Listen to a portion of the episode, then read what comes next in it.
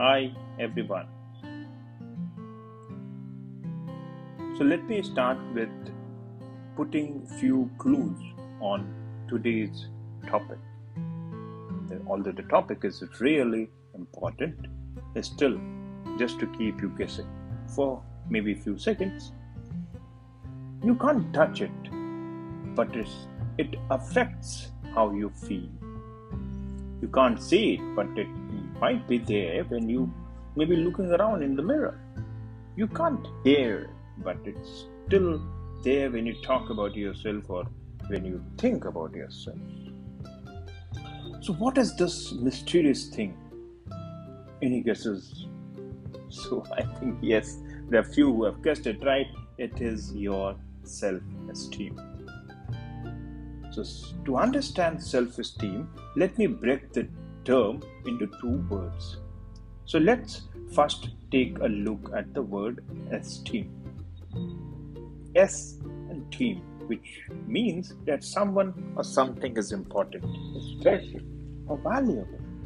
For example, if you really admire your friend's dad because he volunteers at the fire department, it means you hold him in high esteem. And the special trophy for the most valuable player on a team is often called an esteemed trophy. This means that trophy stands for an important accomplishment. And self means well, yourself, precisely. So put the two words together and seal it, and it is easier to see what self esteem is. So it's how much you value yourself and how important you think you are for yourself. It's how you see yourself and how you feel about the things you can do. And mind you, self esteem isn't about bragging, it's about getting to know what you are good at and not so good at. A lot of us think about how much we like other people or things, but don't really think much about whether we like ourselves. It's not about thinking that you are perfect because actually nobody is perfect. Even if you think somebody is good at everything, you can be sure they have things they are good at and things they are difficult for them.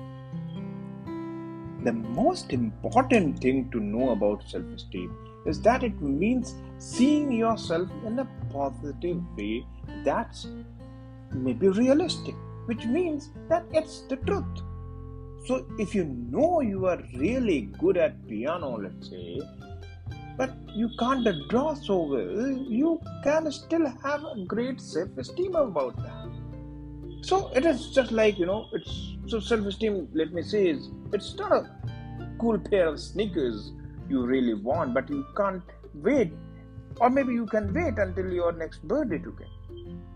Everyone has a self esteem, and having healthy or positive self esteem is really important. It can help you hold your head high and feel proud of yourself and what you can do, even when things don't seem to be going so well. Self esteem gives you, gives you the courage to try new things and the power to believe in yourself.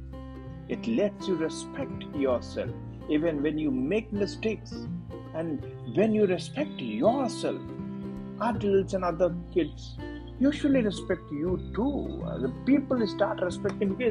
See, it actually starts on you yourself. Once you respect yourself, people around you also start respecting you. Hence, having positive self esteem can also help you, can make healthy choices about your mind and body. If you think you are important, you will be less likely to follow the crowd or maybe the herd. If your friends are doing something wrong or dangerous, if you have positive self esteem, you know you are smart enough to make your own decisions. You value your safety, your feelings, your health, your whole self. Positive self esteem helps you know that every part of you is worth caring for, caressing, and protecting so I hope and I wish wish that you know this gives you a clear understanding of why you must nurture your self-esteem well and take good care of it. It's again when i started i said so it's one of the most important asset of your character class. So thank you so much. We'll be back. Thanks for being a part of this community. Take care of yourself. See ya Até mais.